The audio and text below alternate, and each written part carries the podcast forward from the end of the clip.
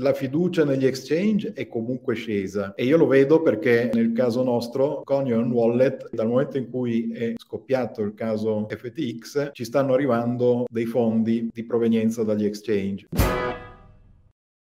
3, 2, 1 Eccoci Christian, ehm, ci ritroviamo e ci ritroviamo a parlare di un argomento che sta tenendo banco in questi giorni ed è, come dire, una storia quasi da film. Infatti ci faranno un film ed è la uh, bancarotta di FTX, FTX penso si dica in italiano, che è uno dei più grandi exchange al mondo che eh, si è trovato ad andare in, in bancarotta e, e, a questo punto ci sono mille, mille conseguenze sui mercati, mille cose da capire, un sacco di confusione e quindi con il tuo aiuto all'interno di questo speciale sull'educazione finanziaria cerchiamo di fare eh, un, po', un, po', di chiarezza.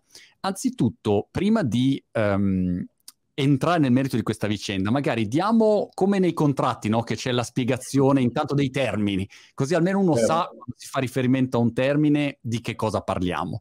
E penso a alcuni termini che useremo oggi necessari. Anzitutto, che cos'è un exchange quando si dice eh, ecco, quello era un exchange?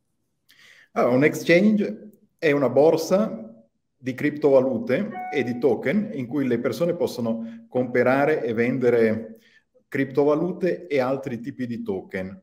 Okay. È un animale un po' strano, se vuoi, perché è un misto tra la borsa e una banca, perché fa un po' il lavoro di tutte e due. Ok, quindi un misto tra una borsa e una banca e nel caso di eh, FTX era uh, un exchange uh, con sede alle Bahamas, se non sbaglio. Certo. Alla, alle Bahamas, quindi non regolamentato come può essere, non so, Coinbase invece che è un exchange, ma regolamentato eh, negli, negli, Stati Uniti. E hai citato token e criptovalute. Spiegaci token eh. e certo. criptovalute. Allora, le, le, criptovalute sono quelle che un po' conosciamo, no? sono Bitcoin, Ethereum e, e così via. Sono dei uh, token digitali che vengono gestiti da un sistema basato su blockchain normalmente e questi token non hanno un valore predeterminato, ma eh, hanno un valore che fluttua nel tempo a seconda di come si incontrano la domanda e l'offerta. Quindi hanno un valore di mercato che può salire e può scendere e li si possono comprare su exchange o con altri tipi di servizi. I token invece, in senso un po' più lato, diciamo, sono delle attività sempre digitali, quindi sono token digitali, che vengono emessi da organizzazioni private, dopodiché vengono quotati sugli exchange di criptovalute, quindi a un certo punto vivono di vita propria perché hanno anche loro domanda e offerta. C'è però una sostanziale differenza tra una criptovaluta e un token. Eh, I bitcoin, ad esempio, che sono la criptovaluta di riferimento, sono sostanzialmente emessi dai miner, ovvero i miner ricevono nuovi bitcoin per compensare la loro attività di validazione delle transazioni. Eh, quindi sostanzialmente non c'è un'organizzazione che emette bitcoin, ma i bitcoin sono creati dall'algoritmo della blockchain e consegnati a chi fa un lavoro a favore del sistema. Quindi i miner che fanno, mettono la loro capacità di calcolo a disposizione del sistema bitcoin e vengono remunerati con bitcoin di nuova generazione. Quindi... Nel caso dei token invece la situazione è molto diversa perché nel caso dei token c'è una società che emette i token. Quando emette i token normalmente molto spesso riceve dei soldi da chi li compra evidentemente, quindi la società di fatto si finanzia emettendo nuovi token. I token poi sono di varie categorie, no? ci sono quelli assimilabili a un prodotto finanziario che io dovrei comprare perché eh, spero che salgano di valore e questi normalmente sono regolamentati, nel senso che se uno propone un investimento deve poi dare un certo tipo di garanzia ai clienti. Dopodiché invece ci sono i cosiddetti utility token, che sono dei token che io in teoria non compro perché voglio fare un investimento o una speculazione, ma compro perché voglio ottenere un servizio. Allora, in questo caso, diciamo, i famigerati a questo punto token di, F, di FTX, che sono FTT, no? FTX token, in realtà quando sono nati dovevano essere degli utility token, perché l'exchange diceva, caro cliente, tu che userai il mio servizio per un bel po' di tempo, ti do la possibilità di comprarti questi token che ti permetteranno di pagare le mie commissioni. Quindi tu in anticipo ti compri il token perché speri poi di pagare un po' meno di commissioni su FTX quando farai le operazioni lì. In realtà cosa è successo? Che questi token hanno subito perso la loro, la loro natura di utility token, ma hanno cominciato a prendere una dimensione assolutamente esorbitante, no? sono cresciuti di valore, ne sono stati emessi una quantità abbastanza esagerata e quindi diciamo alla fine sono diventati dei token eh, iper speculativi alla fin fine. Okay. Scusa Cristian, allora, eh, quindi da, da, questa premessa capiamo che un conto è Bitcoin e un conto sono dei token emessi da mm, io posso mettere un mio token eh, e via così. Oppure penso, eh, quando parli di utility, io personalmente ho i miei NFT che ti danno accesso a dei servizi o degli eventi, quindi c'è un'utilità e non è mm, un oggetto speculativo. Um, però diciamo c'è un'enorme differenza tra Bitcoin proprio come è strutturato, come fatto e eh, il resto eh, delle, delle, criptovalute. Veniamo a F, eh, FTX, giusto per capire anche l'inizio di questa storia, perché eh, io magari ti faccio una premessa, dimmi se ti ci ritrovi. Io ho visto quello che è stato il racconto dei media in questi anni e eh, c'è questo ragazzo giovane che eh, viene descritto un po' come il nuovo fenomeno, Uh, tra gli addetti ai lavori, peraltro stimato, nel senso che mh, mm, no, ogni volta che c'era magari un feedback ehm, era sempre un feedback molto positivo, no? di uno molto intelligente, smart, un po' un Elon Musk della finanza, insomma uno così, che diventa un giovanissimo miliardario Mm, non, non, si capisce bene come sia partito. All'inizio sembra che appunto in Corea aveva fatto dell'arbitraggio e quindi aveva costruito primo, la sua prima fortuna da lì e poi insomma crea questo FTX dove si possono comprare e rivendere criptovalute. Crea anche questa Alameda Research con un nome aggiunto Research perché suonava più eh, professionale, però Alameda Research poi magari ci spieghi, insomma, una market maker e quindi aveva queste due entità e eh, FTX diventa uno dei, um, degli exchange più importanti al mondo in un periodo molto rapido. E la cosa interessante è che poi hanno investito moltissimo anche in pubblicità, hanno preso, hanno messo il logo sulla Miami Arena, credo, hanno Uh, preso pubblicità, hanno mm, preso un sacco di celebrity per portare avanti FTX, hanno comprato tutti gli influencer possibili e immaginabili online, uh, tutti quelli stranieri che, che, che, ho visto, tutti hanno preso sponsorizzazioni da FTX.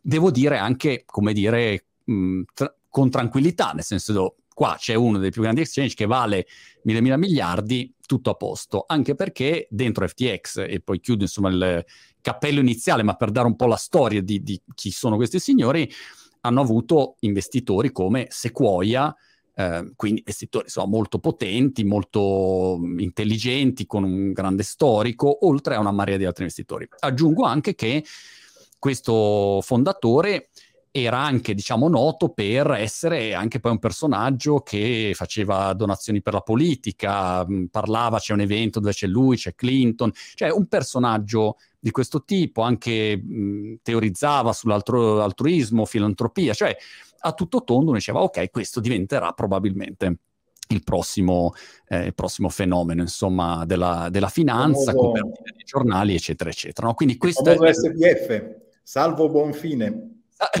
esatto, esatto.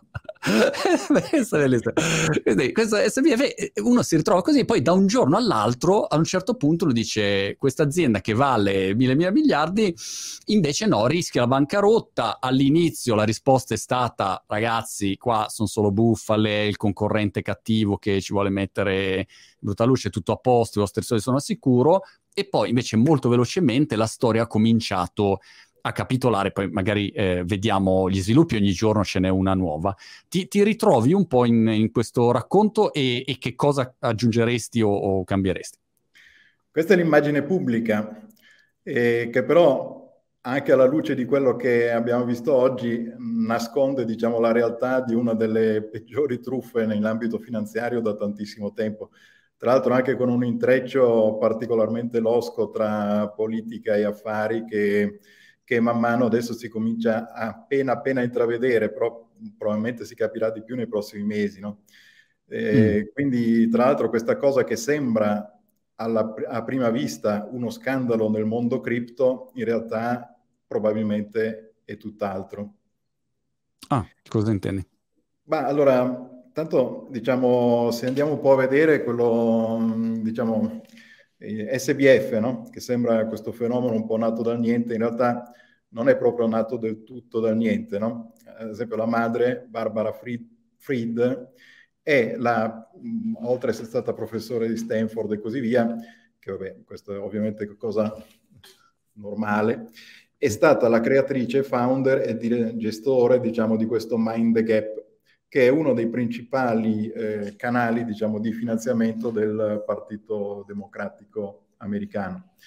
Così eh, FTX è partita praticamente a cavallo del periodo in cui Biden annunciava la sua candidatura e appena subito dopo essere partita sul mercato ha cominciato a raccogliere capitali molto molto molto significativi, diciamo, con un appoggio molto forte di una parte dell'establishment eh, americano. Mm. Tra l'altro poi eh, eh, SBF si è sempre un po' così caratterizzato per il fatto di eh, un, dare un sostegno forte al, al Partito Democratico e qui ad esempio quest'anno è il quarto principale contributore americano. No? Primo è Soros, che ha dato 128 milioni al Partito Democratico, poi ci sono due repubblicani e eh, SBF che ha contribuito con circa 38-39 milioni alla, alla, campagna del Partito Democratico, quindi cifre, cifre molto grosse, che tra l'altro poi vengono messe in una luce un po' particolare perché adesso c'è il fratello di SBF, mi sembra che si chiama Gabe Bankman Fried, che uh, sta lanciando una fondazione per mh, la prevenzione di future pandemie Guarding Against Pandemies e questa fondazione in questo momento stava facendo lobbying per raccogliere 30 miliardi di fondi dalla, dall'amministrazione, dal governo ah. americano. Ah. Quindi diciamo è, è un intreccio mh, mm, strano, diciamo non molto simpatico. Mm. Dopodiché, quando si vede la storia, de, quello che si è capito negli ultimi giorni è che questa enorme disponibilità di denaro che aveva SBF in realtà molto probabilmente era indirettamente il, erano indirettamente i soldi dei clienti di FTX che per canali vari venivano poi utilizzati per scopi privati da SBF alla fin fine. No? Quindi, Quindi una storia in realtà di... Tra l'altro SBF ha sempre goduto di buona stampa proprio per questa sua capacità di di disporre di grandi capitali che utilizzava in parte in maniera lecita, ma probabilmente anche in maniera totalmente illecita. E infatti è curioso vedere ancora come alcuni media, autorevoli media americani tradizionali, mh, mm, non è che ci vadano giù particolarmente pesante, ancora diciamo c'è un, un guanto molto di velluto, mentre invece quando vedi su Twitter in tempo reale uscire le notizie, ieri sera per dire sono usciti degli screenshot di risposte via, via direct message che SBF sta, sta, stava dando a, a un giornalista, ehm, tu vedi diciamo una, una, reazione completamente diversa, cioè qua si parla di, di, di, di una truffa di alto livello, come dici tu, in pratica da quello che si evidenzia, noi chiaramente diamo un giudizio in base a quelli che sono i fatti ad oggi a disposizione, le evidenze che sono emerse, in pratica quelli che erano gli investimenti dei clienti che eh, venivano versati all'interno di questo exchange, poi l'azienda in sostanza prendeva quei soldi e faceva eh, altri investimenti, se li usava per i fatti loro, non c'era diciamo una segregazione tra quelli che sono i fondi dei clienti che non puoi toccare eh, e invece eh, quelle che sono le tue attività. Praticamente prendevano, riusavano, investivano, eh, prestavano, prestavano con questo intreccio poi tra le due aziende, no? Questa Alameda Research, poi appunto magari tu la sai spiegare meglio, però eh, mi colpisce ecco vedere come ci fosse tutto questo flusso e, e, questi grandi investitori, ho visto anche Kevin O'Leary, cioè c'è una quantità infinita di gente che ha messo soldi su FTX, co- com'è che neanche verificavano? No? Ecco, è una cosa curiosa questa. Sì, ehm, allora diciamo sicuramente lo schema era abbastanza elaborato perché eh, ed è abbastanza difficile capire che come abbia effettivamente spostato i soldi da FTX ad, alla, ad Alameda. È ancora un po' presto per saperlo, probabilmente lo capiremo tra qualche mese. Anche perché nei contratti ufficiali di FTX veniva chiaramente detto che i fondi dei clienti non potevano essere usati dalla società. In realtà poi questo non si è rivelato completamente falso e quindi di fatto è un effettivo furto, tra virgolette, no? per cui io mi sono appropriato dei fondi dei clienti, li ho girati con metodi poco chiari, diciamo che ancora non sono del tutto chiari ad Alameda. Sembra che Alameda abbia dato in, come garanzia, no? allora Alameda formalmente ha ricevuto in prestito i fondi da FTX, fondi dei clienti. A fronte di questo prestito pare che Alameda abbia dato dei token di FTT in garanzia a FTX. Ovviamente è una garanzia molto discutibile, no? perché abbiamo visto che questi token hanno... Sono autoprodotti.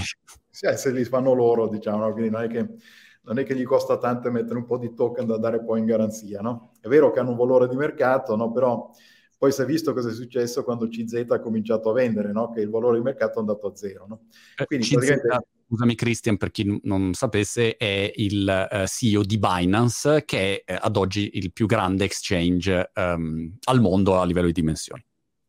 Sì, no, quindi praticamente cosa è successo? Diciamo che sembra, eh, sembra che Alameda abbia preso in prestito fondi dei clienti buoni, no? Quindi i bitcoin, eh, USDC e così via, no? Quindi cose che avevano un valore effettivo, ha dato in garanzia delle cose molto discutibili come questi FTT e probabilmente ha utilizzato poi quei fondi per scopi suoi. Adesso non sappiamo esattamente che cosa ha fatto. Di sicuro SBF era molto così soddisfatto di poter dire che aveva salvato in primavera qualche, qualche società che faceva DeFi che era messa male sostanzialmente. No?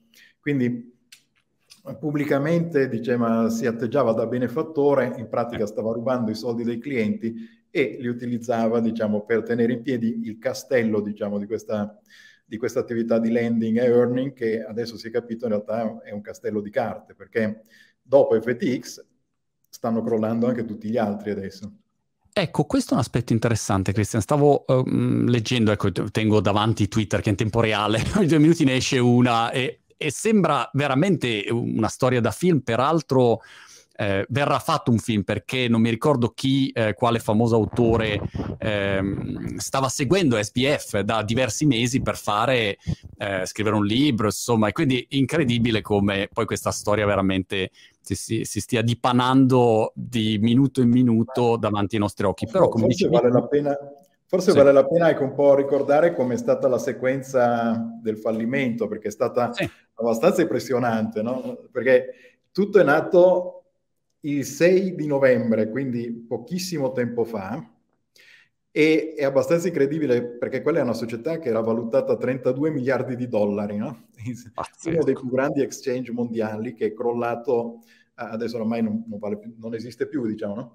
Comunque, il 6 di novembre CZ twitta che ha intenzione di vendere gli FTT che ha in portafoglio. Questo genera una così, forte preoccupazione, diciamo, in generale, no? E qualcun altro comincia a vendere FTT. Alameda, per bloccare il flusso di vendita e tranquillizzare il mercato, cosa fa? Il CEO di Alameda, che è questa ragazza giovane, diciamo, twitta e si offre di comprare tutti gli, F- gli FTT di Binance a un prezzo fisso di 22 dollari. Okay. Allora, questo tentativo un po' maldestro di rassicurare, in realtà ha spaventato tutti ancora di più, no? Perché Alameda, perché deve vendere, a, deve comprare a 22 dollari quando aspettando un paio di giorni potrebbe comprare molto meno? Mm. Che senso ha? C'è un unico motivo per cui Alameda si è vista costretta a offrire i 22 dollari ed è che ha utilizzato gli FTT come garanzia per i prestiti che ha preso. No?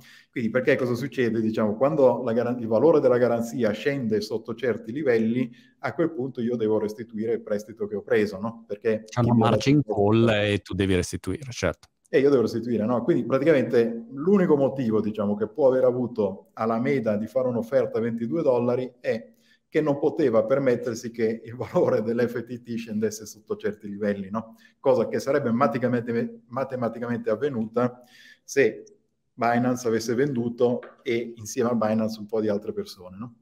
Allora, Binance invece è andato avanti a vendere. Il giorno dopo SBF ha fatto un altro tweet dicendo tranquilli, va tutto bene, siamo solidissimi, no? Che Salvo buon fine, siamo. Salvo buon fine, sì. e, chiaramente quando un'istituzione, diciamo, finanziaria, tra virgolette, no? come, come l'exchange, dice una cosa del genere, è molto, molto preoccupante. È preoccupante anche quando lo dicono le banche, peraltro, no? perché vuol dire sempre che se io sono costretto a dire una cosa del genere, vuol dire che il problema sta per uscire. Forse è già diventato troppo grosso. Comunque, la, poi la cosa è ancora più grottesca perché poi l'8 di novembre il, eh, praticamente viene, vengono stoppati i prelievi da FTX perché evidentemente ha finito i soldi da dare ai clienti e contemporaneamente c'è il tweet di SBF in cui dice per il bene dell'azienda ho deciso di cedere FTF, FTX a Binance che è il suo peggiore sì peggiore concorrente, no? Che po- quello che poi ha innescato il processo di crollo della quotazione, no? E qui eravamo a due giorni dopo, no? 8. Binance, peraltro, conferma anche perché, Scusami, Christian, eh, Binance era comunque anche stato un investitore, quindi la, la, motivazione è abbiamo iniziato con loro e chiudiamo con loro, chiudiamo un cir- cerchio e è tutto bene. Sì. Allora, Binance, l'8, conferma che ha intenzione di acquistare FTX pending due diligence, cioè mi riservo di controllare i dettagli tecnici, però io ho deciso di prenderla. No? La cosa poi è grottesca perché il 9 arriva eh, Binance che twitta ho, ho, cambiato idea, non compro più FTX perché ho visto che il problema è troppo grosso. Sì. Allora, anche qui diciamo la mm. valutazione di questa cosa è anche qui molto mh, mm, negativa, diciamo, no? Ovviamente dal punto di vista di FTX che, che, ha frodato la gente e così via, ma anche da Binance, francamente, perché eh, nel giro di un giorno io non posso fare una due diligence seria, diciamo, no? Quindi cioè, non faccio neanche il tempo a mandare le persone a guardare cosa sta succedendo dall'altra parte. Non ho neanche fissato l'appuntamento, certo. Sì, cioè, cominci ad andare lì, ti fai dare un po' di carte, cominci a guardare, non, non hanno neanche iniziato la due diligence, no, però evidentemente hanno subito cambiato idea, cioè, sicuramente già sapevano qualche cosa, no? però di sicuro cambiare idea in questo modo a un giorno di distanza non, non, non è bellissimo e non è particolarmente serio, diciamo, no? quindi è, è, è, una cosa, diciamo, un brutto spettacolo, diciamo. Allora, da un lato c'è un ladro, ma dall'altra parte c'è qualcuno che, diciamo, non è stato serissimo neanche lui alla fin fine, no? Chiaro, perché se no non, non fai neanche l'offerta, dici, cioè n- non puoi in 24 ore o 48 ore completamente cambiare, non hai neanche gli elementi per valutare, a meno che tu già sappia. E quindi sì. è, come dire, un'operazione... Allora potevi, potevi, evitare di fare l'offerta dall'inizio, no? In realtà, molto probabilmente c'è preoccupazione anche da parte di Binance, no? perché questo sistema di earning, questo fatto di avere dei token di natura, diciamo, un po' così, un po' particolare, no? su cui io guadagno molto in effetti è una cosa abbastanza diffusa nel, nel settore. No? E quindi evidentemente diciamo, non c'è interesse neanche da parte di Binance che il meccanismo crolli del tutto, no? Cioè probabilmente gli sta bene che crolli FTX, però di fatto l'insieme della cosa preferiscono salvarla. Infatti, non so se hai visto che c'è stato adesso quell'annuncio di, mi sembra ieri o l'altro ieri, no? in cui eh, praticamente Binance ha, ha, dichiarato che voleva creare un uh, recovery fund, no? cioè un fondo per salvare aziende con uh, temporanei problemi di liquidità ma solide. Sì. E questo perché? Perché evidentemente il, um, cioè il, gioche- giochino diciamo, di questo meccanismo di fare i prestiti di cripto per ottenere tassi di interesse alti è una cosa diciamo, che, che ha generato enormi utili negli ultimi anni, che è comunque un po' opaca, no? perché abbiamo visto che poi alla fin fine diciamo, uno, il motivo per cui Alameda raccoglieva e si faceva prestare queste criptovalute era per poi prestarle a qualcun altro, ottenere un rendimento e quindi creare, avere, avere un bilancio positivo alla fin fine. No? Comunque tutto un, giro sostanzialmente che è molto dubbio possa stare in piedi, no? E infatti, Christian, eh, c'è una, um, una, cascata inevitabile. Intanto, scusa, il nome è Michael Lewis, che è quello di The Big Short, che eh, sembra che abbia già venduto o stia per vendere i diritti per un film proprio su SBF. Ed è una storia talmente da film, infatti, diciamo, a volte ci, ci cerchiamo anche di sdrammatizzarla, ma ovviamente è una storia drammatica per tutte le persone che perderanno i soldi in questa vicenda, eh, non solo gli investitori, ma anche persone che magari avevano messo dei depositi all'interno di, dell'exchange e da un giorno all'altro tu non pigli più una lira, insomma a meno di riuscire a recuperarli, non so in che modo. Ecco. Quindi questo è giusto per dare un contesto, ma come dicevi tu, a cascata vediamo degli effetti. Abbiamo visto uh, chi è che c'è, adesso ho visto Circle, Gemini, insomma, cioè, più o meno erano abbastanza tutti anche connessi con FTX, uh, no? Quindi mi domando adesso qua- quali sono i prossimi, perché non si ferma qua a naso questa vicenda. Vediamo, diciamo, vediamo. Allora, sicuramente questi schemi di lending sono i più fragili di tutti.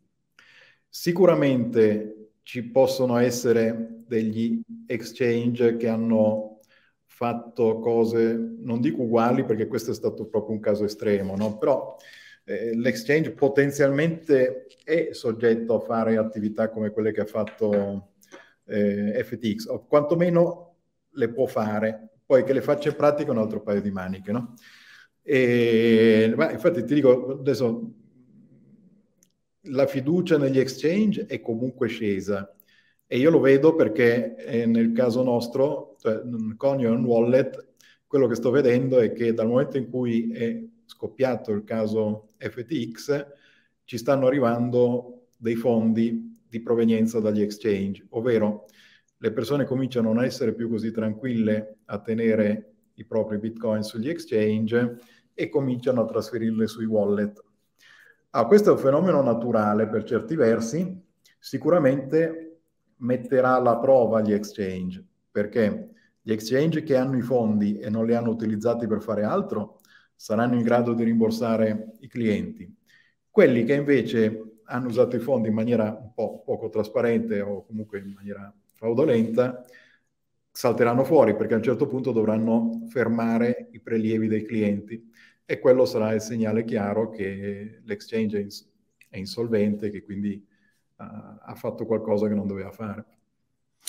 Una, un paio, sette minuti fa su Twitter, il nuovo uh, CEO di FTX che um, è um, Ah, e, mm, precedente esperienza era in Enron per, per gestire il, il, crack di Enron. Sembra che abbia dichiarato che ehm, FTX è molto peggio di Enron e quindi questo non so se sia, come dire, una buona notizia o meno, però effettivamente eh, questo è un aspetto insomma, da, da, da considerare, quanto poi sia grossa, eh, questo buco quanto sia grosso.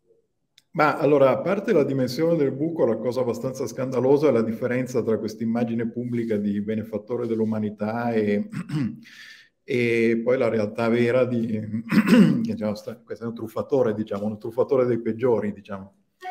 E tra l'altro poi lo vediamo anche perché l'altra cosa clamorosa, loro hanno fatto il filing per il Chapter 11, che è quella praticamente è l'equivalente del fallimento americano e serve a chiudere l'azienda in maniera ordinata, no? quindi rimborsare per quanto possibile i creditori e così via. No? Allora, cosa è successo? Che poco dopo il filing c'è stato in teoria un hack sui portafogli di FTX e pare che siano stati rubati tra i 4 e i 600 milioni di dollari, gli ultimi che rimanevano in FTX e che in teoria dovevano andare ai clienti. No? Certo. Quindi, hanno, cioè, l'impressione che abbiano spazzolato diciamo, anche le ultime briciole prima di, prima di abbandonare tutto e di, e di farsi gestire da un liquidatore. Se ci pensi, Christian, eh, mentre Madoff eh, o truffatori di questo tipo come dire, non è che poi andavano a fare i fenomeni o andavano a, a mettere il loro logo sull'arena o a mh, mm, prendere le celebrities, cioè facevano loro truffa, stavano un po' low profile e, e via. Qua è proprio un altro livello, eh, come dire, io faccio di tutto di più e in più cerco di convincerti anche che sono il cavaliere bianco, salvatore della patria, quindi questo è una cosa che che de- deve essere pagata, no? Perché se no, eh, voglio dire, come fai a accettare dei comportamenti del genere? Ma infatti per questo, questo intreccio tra politica e affari in questo caso probabilmente è segno che ci sia probabilmente qualche caso di corruzione abbastanza significativo sotto questa cosa. Ancora non lo sappiamo perché è troppo presto per capire tutta la storia, però no, non mi stupirei se vengono fuori altri scandali da adesso in poi.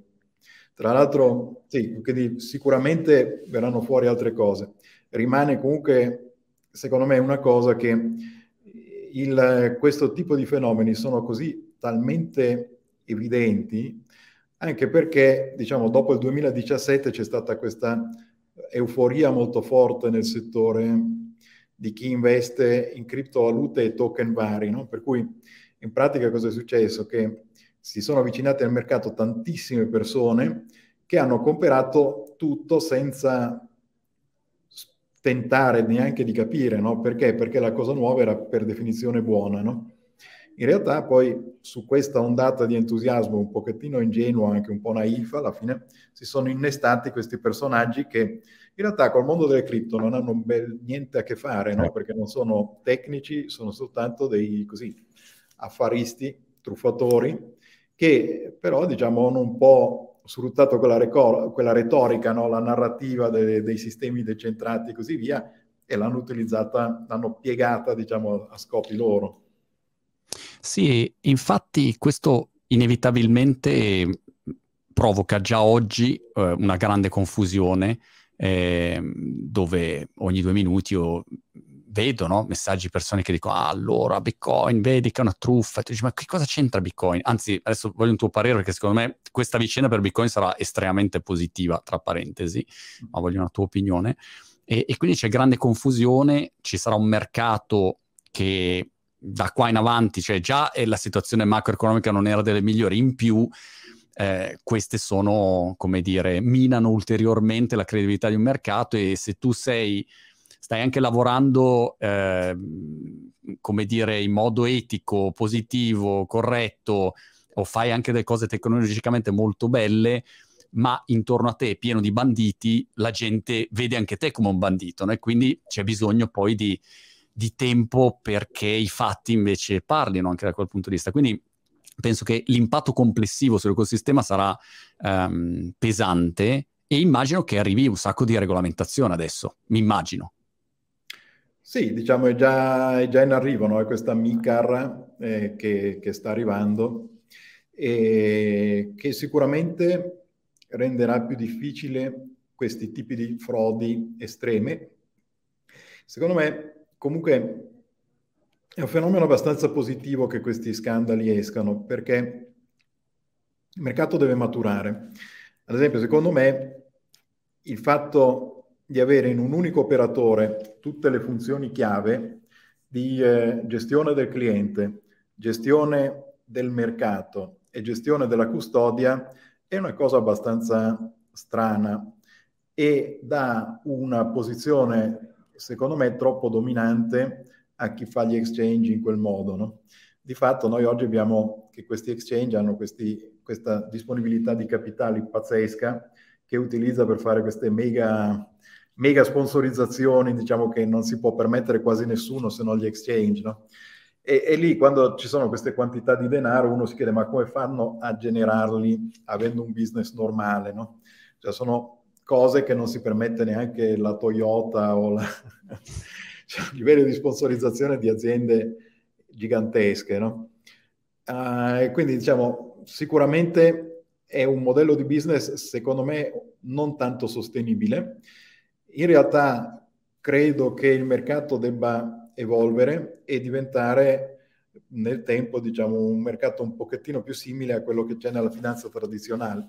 Allora, nella finanza tradizionale quando io compro un'azione io eh, vado dalla mia banca, dalla mia banca mh, mm, dove ho il conto faccio l'ordine, l'ordine viene inviato alla borsa, la borsa lo esegue e poi l'azione viene consegnata a un custode che è un'altra entità ancora. No? Quindi questo fatto di separare un po' le responsabilità in questo modo crea, diciamo, una situazione che è più sana di quella che abbiamo oggi, in cui l'exchange praticamente fa tutto. Sicuramente mm. credo che arriveremo lì. Quindi più regolamentazione e mi immagino anche exchange, eh, eh adesso dire, abbiamo citato Binance, ma anche, anche CZ forse dovrebbe dire ok, quindi noi l'headquarter dove ce l'abbiamo? Mm. Eh, no, nel senso, questa è una riflessione rilevante eh, che se uno vuole essere un operatore, eh, come dire, autorevole, credibile, legittimo, deve mm, regolamentizzarsi il più possibile, perché se no eh, inizi a avere dubbi su tutti quelli che non sono no, molto, molto regolamentati. Dall'altro lato, mi domando anche la SEC, come diciamo noi in italiano, c- come ne uscirà da sta vicenda? Perché da un lato uno dice ecco la regolamentazione, dall'altro lato dice ma perché la, la, la SEC eh, non è inter- cioè dov'era, cosa stava guardando, come fanno no, a avvenire queste operazioni così truffaldine davanti agli occhi di tutti? con tutti dentro, però boh, nessuno l'ha visto, nessuno, cioè ognuno si è basato sulla due diligence di quello prima. Com- com'è possibile ecco, che un'operazione così avvenga eh, quando c'è gente molto smart, poi non è che ci, mm, ci, siano sprovveduti tra quelli che hanno investito come investitori istituzionali. Allora, lì, mh, mm, lì è un altro di quei casi dove rischiamo di scoprire dei collegamenti strani, perché eh, mi sembra che ci sia adesso... Mh, mm, guarda, non mi ricordo esattamente il collegamento in questo momento, ma è da ricordare però la Caroline Ellison, che era la CEO di Alameda, in realtà eh, era molto collegata con eh, con la SEC, diciamo, per canali familiari vari, tra virgolette. E quindi anche lì, diciamo, questa, questa cosa quando verrà fuori, diciamo, tutto l'insieme di queste connessioni, probabilmente ne esce male anche la SEC, perché di sicuro questo è un caso clamoroso. Non... Ah, beh, mentre parli, eh, seguo in, in, tempo reale e c'era questa, questa notizia di mh, tipo uh, tre minuti fa, court filing, SBS hedge fund Alameda lent 3.3 billion dollar to SBF himself, quindi un prestito di 3 miliardi e 3 personale fatto a, a SBF direttamente da, uh, da Alameda. Che dici, ma insomma, 3 miliardi, quasi quasi me li presto anch'io, insomma, non so, dice, che cosa ci avrà fatto poi con quei 3 miliardi e, e, qua insomma verranno fuori tutti quelli che sono stati anche i, i passaggi, gli acquisti. Ah, di, allora, di, sicuro alla, di sicuro FTX alla fine ha, fatto, ha, ha, tentato diciamo, di fare fronte ai vari impegni con i vari clienti in tutti i modi possibili e immaginabili, quindi ha tentato di recuperare fondi dove, dove poteva sostanzialmente e fin tanto che è riuscito a farlo, no? poi a un certo punto non ne ha più avuti e, e ha chiuso.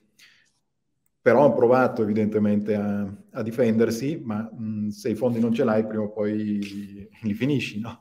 che è quello che gli è successo. Anche Hanno fatto... Sì. sì, scusa. No, no, eh, dico, ehm, c'è in questo periodo, peraltro ne parliamo come se fossero passati tre anni e, e in una settimana, cioè, tutto questo è avvenuto praticamente in dieci giorni, insomma, ecco, non è che eh, ogni giorno se ne scopre una di questo, poi SBF eh, sembrava fosse partito per l'Argentina eh, con il jet, allora su Twitter a traccare il jet per dire dove sta andando, sta scappando, e quindi insomma è, è veramente una storia una storia da film e in questo periodo inevitabilmente hanno anche provato a fare a raccogliere ulteriori fondi per cercare di, eh, di, di coprire il buco, insomma di, di tenere in piedi eh, il tutto. Ecco. Che cosa succede quindi secondo te adesso? Diciamo, regolamentazione. Io su Bitcoin sono, sono molto positivo che da questa vicenda la gente capisca veramente la differenza che c'è tra il token così, la cripto cosa, e invece Bitcoin come realtà decentralizzata, con una sua struttura, una sua storia, un suo protocollo, non c'è un'entità che è lì a, a dire ecco mi presto i soldi. Guarda, io sono d'accordo al 100% e lo vedo perché in questi giorni i nostri clienti stanno continuando a comprare, cioè hanno preso l'occasione diciamo, delle quotazioni più basse de, di quelle precedenti e c'è un flusso di acquisto abbastanza costante. Questo ovviamente è un buon segnale. E poi l'altra cosa è la forza di Bitcoin viene fuori soprattutto se la paragoni alla, a, con questi schemi evidentemente. No? Questi schemi sono evidentemente vuoti, sono delle mezze truffe e, e quindi la, la, famosa vicenda diciamo, no, di dare grandissimi rendimenti a fronte di niente, praticamente man mano non ci sarà più, si capirà che bisogna comprare la valuta tentando di capire bene com'è la governance della valuta le sue caratteristiche di base, perché eh, questa è la migliore garanzia di fare una cosa buona nel, nel medio-lungo termine. No? Poi un'altra delle cose principali quando uno compra qualcosa per investimento, eh, di, solito, di solito io mi faccio spiegare come l'investimento funziona. Mm. Se non capisco, me la faccio spiegare un'altra volta. Se la, seconda, se la seconda volta non capisco, allora basta, chiuso, vuol dire che, che è meglio stare più lontani possibili. Mi piace questo, questo approccio. Pensavo um, utilizzassi la tecnica, quella lì dei, um, dei cinque, eh, dei cinque perché, no? Che continui a dire perché, perché, perché. Invece no, tu al secondo perché dici basta, se non ho capito mi fermo lì. E quindi regolamentazione, eh, Bitcoin appunto che, che, finalmente uno può capire mh, mm, che, che, che, cos'è, perché è diverso da, da tutto il resto. Um, che cos'altro vedi? Nel senso, vedi... Allora chiudere altri di, di questi soggetti, ehm, diciamo di questi soggetti, di, di, realtà, diciamo, di questo mondo che magari saranno impattate anche in buona fede, magari avevano dei fondi o avevano investito eh, in, in questo universo, peraltro pieno di società, ho visto un grafico, non ho mai visto così tante società collegate in vita mia, no? il, il, grafico di FTX è una roba che, boh, non so chi l'abbia fatto, ecco, però è enorme, società, sotto società, un casino pazzesco. Per cui che cosa ti aspetti, diciamo, sull'ecosistema complessivo? Allora, di sicuro c'è un rischio in questo momento che è l'eccessivo consolidamento del, del settore e in questo momento diciamo, sta diventando molto molto forte Binance e secondo me non è molto utile al mercato se la cosa si dovesse centralizzare troppo. No? Questo, secondo me ci vuole concorrenza, ci vogliono tanti operatori diversi di sicuro altri exchange probabilmente salteranno nei prossimi periodi e questo appunto potrebbe favorire questo accentramento ancora più forte su Binance. Peraltro, l'altra cosa che succede è che sicuramente ci sarà più spazio per modelli di business diversi. Cioè l'exchange più o meno onnipotente che fa di tutto, che può, mh, mm, che può gestire la, la, il successo la rovina dei, dei, token privati più strani, credo che sia probabilmente, o speriamo che sarà, sia una cosa passata. E invece, diciamo, penso che ci sarà molto spazio per far emergere nuovi modelli di business che possano portare a una struttura più solida del, del mercato. Quindi sicuramente i wallet, sicuramente attività che facciano trading, ma in maniera um, strutturata e organizzata, con una buona separazione dalla, della funzione di custodia da quella di trading, che sono due, due cose da tenere drasticamente separate. No? Come ad esempio se Alameda invece di tenere tutti gli asset al suo interno avesse dovuto utilizzare un custode esterno, avrebbe avuto molta meno facilità a fare le cose che ha fatto. Sarebbe, magari ci sarebbe riuscito lo stesso, no? però sicuramente sarebbe stata più difficile la cosa. E così credo che l'altra cosa, questa sarà un'opportunità probabilmente per le banche anche, mm. nel senso che eh, una banca che oggi entra nel settore cripto con la sua credibilità probabilmente potrebbe attirare molti più clienti di quanto non fosse qualche giorno fino a poco tempo fa. No? Cioè in questo momento i clienti erano un pochettino abbagliati diciamo, da questa reputazione di, pazzesca di questi personaggi un po' fuori dalle righe, no? come SBF, CZ e così via. E, e da questi prodotti strani, com- assolutamente incomprensibili, che davano rendimenti assurdi. No? Adesso questo mito, diciamo, di, di, di, questo successo facile probabilmente è incrinato e eh, probabilmente le noiose banche, che sono proprio credibili e un pochettino più serie, hanno un'opportunità molto significativa di riportarsi dentro questi capitali. Tra l'altro, una cosa interessante è che eh, in Italia eh, in questo momento è stata fatta una prima operazione di rientro di criptocapitali, no? Che, mm. Poi il problema cos'è? Che se io ho comprato tempo fa delle criptovalute, cosa succede? Che di fatto mh, mm, ho dei capitali all'estero che molto probabilmente non ho dichiarato in Italia, perché? Perché mi sono cresciuti molto velocemente e quindi da un piccolo investimento fatto dieci anni fa, oggi mi ritrovo con un grande capitale. No? Non avendolo mai dichiarato, ovviamente posso avere delle difficoltà a riportarlo in Italia perché avrei dovuto forse pagare delle tasse ogni volta che vendevo Bitcoin e compravo Ethereum e viceversa. No?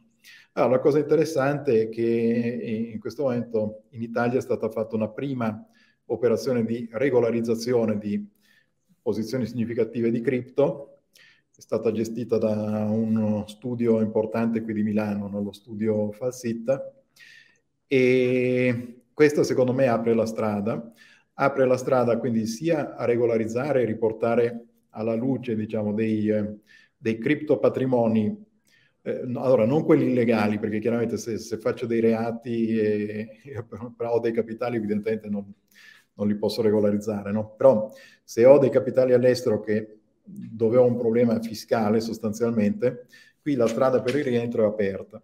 Quindi è aperta anche la strada per le banche di riportare questi fondi in Italia, magari offrendo un servizio di custodia di buon livello. Quindi... Eh, Assolutamente. E, e dall'altro lato, forse anche una spinta per le persone che invece sono più, come dire, magari dentro a questo mondo addetti ai lavori, anche avere una maggiore decentralizzazione, quindi c'è anche tutto il tema magari della custodia che mi tengo il mio wallet ehm, e, e, non... Eh, chiaramente apre altri problemi avere un, un, wallet che ti tieni tu, no? Perché se hai pochi soldi, vabbè, ma se inizi ad avere tanti soldi eh, su un wallet eh, che ti tieni, insomma, è come tenere i soldi sotto il materasso, ecco, quindi hai hai quel tema, però c'è un tema di, diciamo, di, di anche decentralizzazione dal punto di vista di quello che può essere... Guarda, hai ragione, è assolutamente fondamentale. è fondamentale avere le proprie chiavi per controllare i propri bitcoin, sapere su quale indirizzo sono i bitcoin, essere sicuri che quell'indirizzo sia tuo e non condiviso con altre persone e così via. No? Queste sono cose assolutamente fondamentali. Allora, oggi il mercato è stato un po' monopolizzato dagli exchange, quindi il, le grandi aziende oggi sono gli exchange, con i problemi che abbiamo visto. No? Questa, questo caso diciamo, di FTX fa vedere invece che si devono sviluppare degli altri modelli di business, che devono crescere di più in maniera che il servizio di custodia poi mi dia le garanzie che mi servono eh, per gestire situazioni particolari. Ad esempio, ti faccio un esempio, problema tipico che hai con le criptovalute è il caso della successione, no? E se io ho le mie chiavi e le tengo io, eh, come faccio a certo. fare in certo. modo che le possano avere i miei figli nel momento in cui io poi muoio? Beh, è un caso non banale da gestire, no? Però è possibile, no? Ad esempio, in Conio abbiamo sviluppato un servizio per cui le chiavi vengono gestite in una maniera tale per cui riusciamo a gestire la successione, ad esempio. Questo mm. è un fenomeno molto importante. Dopodiché ci sono altre questioni, diciamo, no? Devo proteggere il cliente dal fatto eh, che arrivi qualcuno e mi minaccia con la pistola e mi dice guarda adesso dammi i tuoi bitcoin, no? Questa, eh, anche qui però sono tutte cose che si possono fare, sono abbastanza facili da fare, ci vuole il fatto che questo ramo diciamo, dell'industria si sviluppi di più. A quel punto ci saranno molte più scelte per i clienti, il sistema rimarrà decentrato come dovrebbe, no? perché è nato così, e quindi sostanzialmente è molto positivo se i bitcoin vengono detenuti dalle persone, le persone poi devono avere la possibilità di scambiarseli, di custodirli in maniera sicura e poi magari di mandarli sull'exchange soltanto nel momento in cui devo fare un'operazione, ma non Chiaro. sempre. Chiaro, ma non, le, non li tieni sempre lì. Io, diciamo, a chiusura di questa chiacchierata, penso, Cristian, che questi periodi quando c'è una, una crescita di un settore, di una tecnologia, sono sempre purtroppo inevitabili, non pensi? Da un lato ovviamente ti dispiace per tutte le persone che, che perdono soldi, ci smenano e ci sono un sacco di, di, di tragedie anche in queste vicende. Dall'altro lato eh, passi sempre da lì e ci sono dei momenti storici che poi segnano appunto un'evoluzione di un settore e anche iniziano a fare pulizia magari di tutti i banditi che ci sono, di tutti anche gli speculatori beceri che sono solo lì per, per speculare, non sono lì per costruire niente. Quindi un settore così ha bisogno anche proprio invece di gente che ci crede e che costruisce dei sistemi che poi sono i sistemi che ci portiamo dietro da qua ai prossimi anni. Ecco, quindi ovviamente nel, nella tragedia io lo vedo positivamente questo momento, eh, senz'altro per il mondo, per, eh, per, Bitcoin, ma in generale per poi fare una transizione ehm, tecnologica. Eh, de- devi passare da lì, ecco, devi prendere delle scottature devi cercare di, di, di capire chi resta e, e, e, e, cerca di fare le cose in un modo più serio, in un modo più, um, diciamo, meno uh, banditesco uh, rispetto a come è stato oggi, insomma, perché se no come fai a costruire qualcosa, ecco. Sì, sì, è un processo di selezione naturale, alla fine i modelli di business più seri sono quelli che rimarranno in piedi.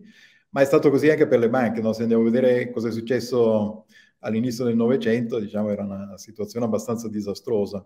Adesso, mm. diciamo, col tempo si è capito come gestire la cosa, quindi è vero che continuano a fallire le banche, però le conseguenze sono un po' inferiore di quelle che ci sono state cento anni fa.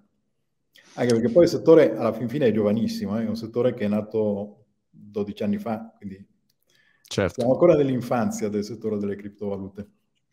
Christian, è stato molto interessante, mm, mi, mi fermo qui, eh, opinioni e considerazioni ovviamente fatte per fare una fotografia della situazione, non sono consigli di investimento, è cercare di capirci tutti di più di questi, di questi mondi. Oggi è 17 novembre, ore 13.54 UK, lo dico perché tra 5 minuti uscirà una notizia e poi uno vede il video e dice Monti ma perché avete letto questo? È perché non lo sapevamo e quindi tutte le considerazioni fatte sono ovviamente in base alle evidenze che sono emerse fino ad oggi e poi magari se cambiano i fatti cambieremo anche noi opinione, insomma se si scopre invece altri elementi, non lo so, vedremo. Ad oggi insomma questa mi sembra una buona fotografia di quello che è successo che può essere utile a molti per eh, tirare le somme. Cristian, ci aggiorniamo alla prossima e mm, bocca al lupo per tutto. Ciao Marco.